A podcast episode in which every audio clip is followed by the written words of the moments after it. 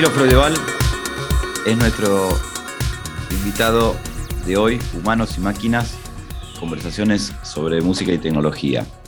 Camilo tiene eh, un gran currículum, eh, es músico, compositor, productor, pianista de formación, pianista clásico, eh, pero muy ligado a la cultura rock. Reside en México desde hace ya muchos años en donde trabaja por un lado como productor de proyectos musicales, productor artístico en estudio Topetitud en Ciudad de México, y por otro lado haciendo música para mm, audiovisuales, componiendo y produciendo eh, bandas sonoras. Voy a mencionar algunas de las cosas más conocidas que hizo, hay muchas a lo largo de los años, me voy a limitar a, las últimas. Eh, estas bandas sonoras son de series muy conocidas como la de Maradona, la de Luis Miguel, películas premiadas como Pelo Malo y Postales de Leningrado es, o me estoy equivocando. Sí, Postales de Leningrado, la primera que hice. Películas con, premios en Europa y en América. Y eh, como productor, eh, a Tito Fuentes, a Eli Guerra, a Hello Seahorse. Bueno, realmente es un currículo muy grande, Milo. Eh, felicitaciones por eso, amigo. Has estado siempre trabajando en esto. Em, bueno, formas parte del, grupo de capacitadores del Rojas. Bueno, Milo, querido, te tengo acá y quiero que hablemos de un par de cosas. La primera, tu relación, tu relación con, la tecnología eh, en general, tu relación con la mm. tecnología en particular sobre lo que quieras hablar, porque quizás es una herramienta que, a vos te, es importante, es evidente que te es importante para todo, pero para algo quizás en particular, y tu visión sobre el uso de la tecnología y, las, este, y los hábitos de consumo o, o, de producción, en fin, no es una pregunta, te tiro el tema para que te explayes y vamos conversando un poco. Sí, bueno, hay una idea que me dijiste conversando en la previa, que es que tenemos que entender que tecnología es todo, ¿no? O sea, un parche es tecnología, un piano, una guitarra, tecnología, tecnología mecánica, pero es tecnología al fin. Digo, hay, digamos, tecnología involucrada en que hacemos desde siempre. Pero específicamente en mi caso, para mí, la tecnología es, es una relación muy natural, primero por ser tecladista. Entonces, digo, muy chico en la escuela la primera banda era, bueno, para tener una banda necesito un sintetizador, ¿no? Porque ¿Vos sentís, que por, ¿Vos sentís que por tocar el sintetizador estabas más en contacto con la nueva tecnología quizás que un baterista? Y sí, porque tenías que aprender, o sea, tenías que aprender, o sea, eh, o sea te, leías el manual, porque la primera vez que agarras un sinte, como, claro.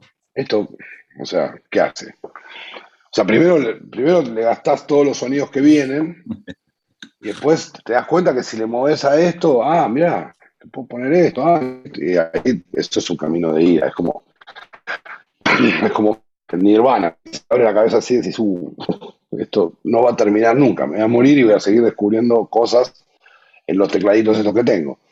¿Qué es lo que me pasa hoy? ¿Viste? O sea, inclusive con, con cosas, o sea, pasó una cosa genial que estaba produciendo el disco de Ed Maverick, eh, que es un artista nuevo de allá, un chico muy joven, de 18 años, y entonces me empieza a explicar cómo que, hay unas voces y eh, no sé qué, y me gustaría que suene como, como un coro y un vocoder. un vocoder. Eh, ¿Qué es eso? ¿No? Traje un vocoder, le puse un vocoder, lo canté, se le voló la cabeza, o sea, como oh". ¿Entendés? Un chico que no sabía lo que era un piano Rhodes. O sea, cuando el piano me dijo, ¿esto qué es? Este, qué interesante lo del vocoder, porque, ¿no? Ahí es algo. Ahí hay algo eh, interesante que nos pasa con la tecnología. Sí, es, es un ejemplo muy loco. Me pasó una cosa tremenda cuando hicimos el primer disco de Hello Seahorse. Él venía, o sea, el teclista es, muy nerd, muy, muy nerd, muy clavado de los sintes.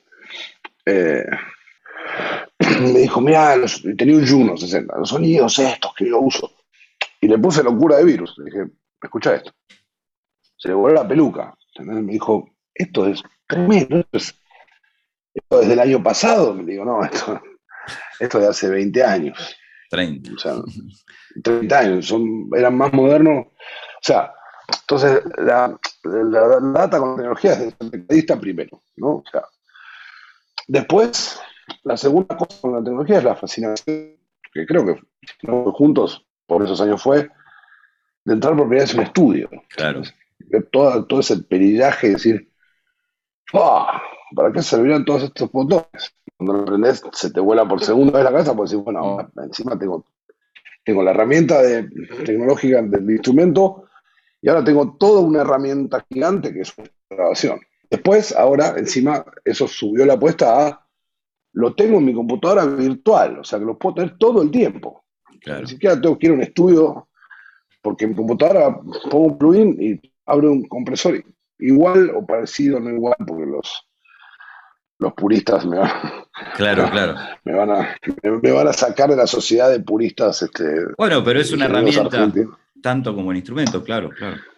Es una herramienta. O sea, para mí yo no, yo no diferencio. O sea, yo me fascino con los tipos que, usan los sintetizadores modulares sin teclado. De esa música con eso. Me encantaría tener superpoder. No lo tengo. Soy bastante tosco con los modulares. Pero esos tipos, de todavía había unos conciertos en México, en al aire libre, y nada, iban todos estos nerds y ponían paredes de modulares. Sí. Unas cosas, una voladura de cerebro, ¿la ¿viste? Pero ahí otra vez vamos también al tema de los hábitos, ¿no? Porque en realidad los sintes modulares son viejos. Eh, bueno, el primer sinte era modular, o sea, sencillamente no había otra forma. Y, ahora, eh, ahora que en realidad eh, los usos están divididos y como vos decías es infinito el mundo de la música, infinito en cuanto a posibilidades, esos sintes modulares eh, en hardware son una cosa, pero la verdad es que vos, yo, cualquiera los puede usar en un software. Eh, los tengo acá todos. Claro. Y es igual que el MIDI, ¿no? O sea, son tecnologías que eh, el hecho de que, mm, de que se hayan vuelto accesibles para todo el mundo las trajo de nuevo a, estar de moda o a usarse. Sí, sí, y bienvenidas.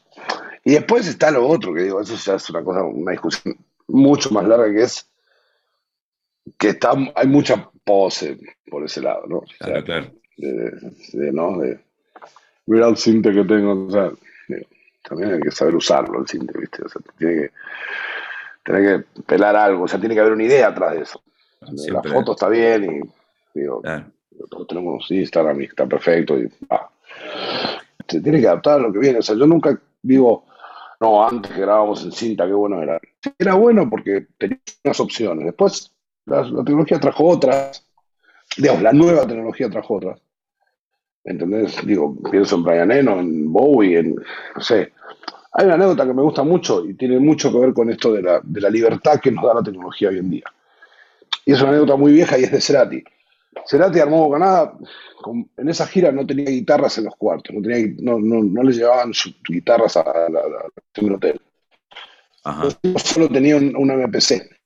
Entonces, para, para, obtener los acordes que quería, grababa pedacitos de canciones que le daban esos acordes que él quería. ¿entendés? Y lo armó así, como, como pequeños loops. Artesanal. Claro, porque cuando tenés una idea, y tenés un, aparato al cerca, te va a ayudar, ¿entendés? Seguro que te va a ayudar. Es loco el ejemplo que ponías, porque el MPC eh, en ese momento era una nueva tecnología, sin embargo lo hacía trabajar a él de una manera muy artesanal y se cree que lo artesanal con la tecnología, existe esta dicotomía que para nosotros ya descarto que no existe. Eh, no existe. y ahí es donde suceden un montón de cosas interesantes en torno a, a, cómo funciona la tecnología para cada uno, ¿no?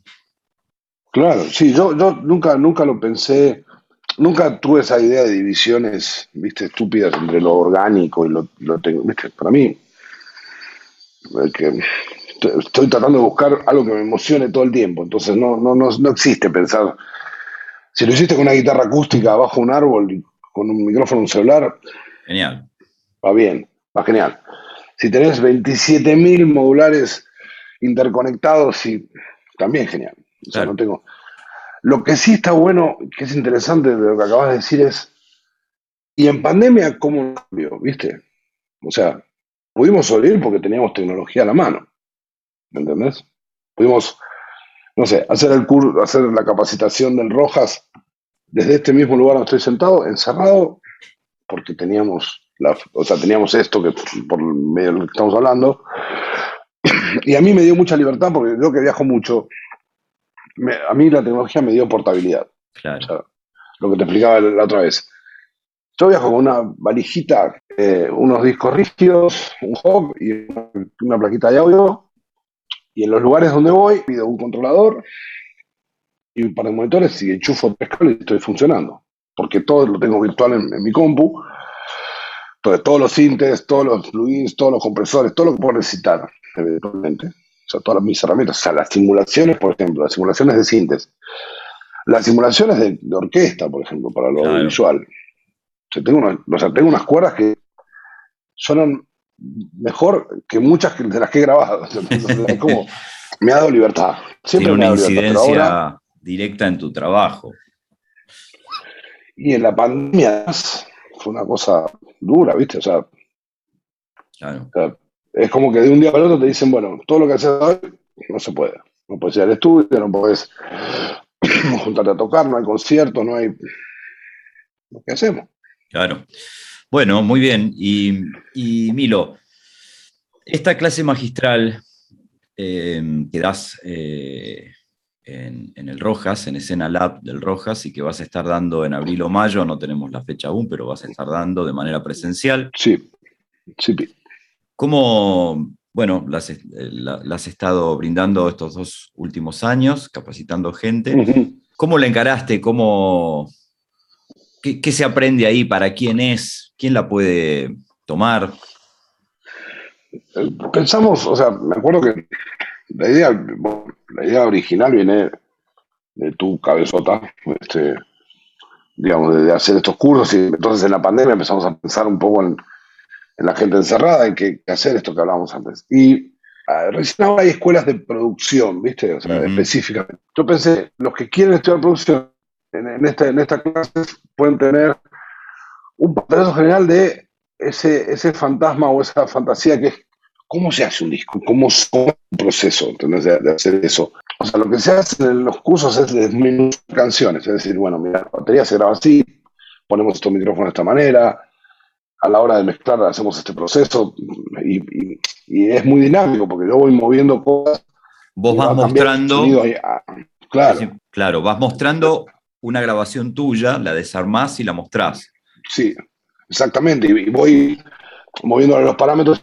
Bueno, si querés, un, por ejemplo, un, tambor menos agresivo, mira, si hago esto, suena así. Si hago esto otro, suena así. Entonces, muy, muy ampliamente, también eso que hablábamos. ¿Qué, qué, para qué sirven las herramientas?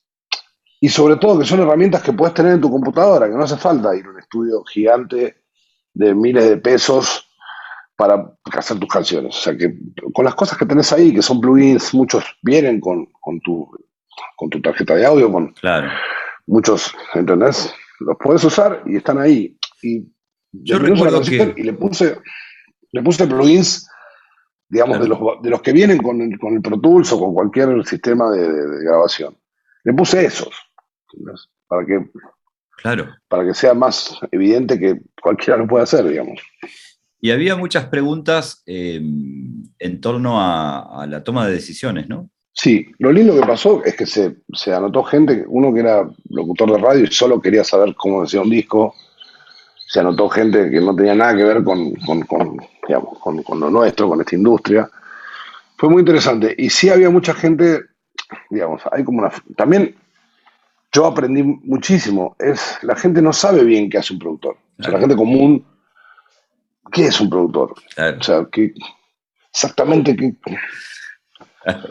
Yo creo que ni yo los explico todavía. bueno, depende del caso. Eh, claro. Es que depende del caso. Es, un trabajo extraño. Sos medio, sos medio músico, sos medio psicólogo, sos medio nerd del, digamos, del sonido. y, y, tenés ideas, o sea, ves la canción de afuera y decís, bueno, cosas que mezclan la música de otro, ¿no? Claro. Subirse al eh, tren de otro y tratar de, ayudarlo a, su, su, su, música, digamos. Entre los capacitadores eh, hay, hay varios productores. Eh, genios. Genios. Y es muy gracioso porque, bueno, yo asistiendo a las clases de todo, por ejemplo, Daniel Melero dice, ¿qué hace un productor? Bueno, sumar confusión. Yo quiero que no tengas certezas. y, claro, eso. Él dice eso, en realidad hay mucha gente que se lo festeja y dice que es fantástico, hay otros que huyen, ¿viste? Porque dice, no. No, porque es, es, es, repensar la música de otro. Como vos hiciste la canción, vos tu canción decís, no, mirá lo que le puse acá. Por ahí llega alguien afuera y dice, che, eso no lo pones o, lo, ¿entendés? Mucha gente se, se, asusta, como decís, a veces que a veces exagero un poco, no sé, con los efectos por ahí en, en las voces y tal un cantante que me dijo, ¿y mi voz dónde está? Se asustó, ¿viste? Digo, opa, ¿qué pasó? Este, pero es linda la frase, Daniel.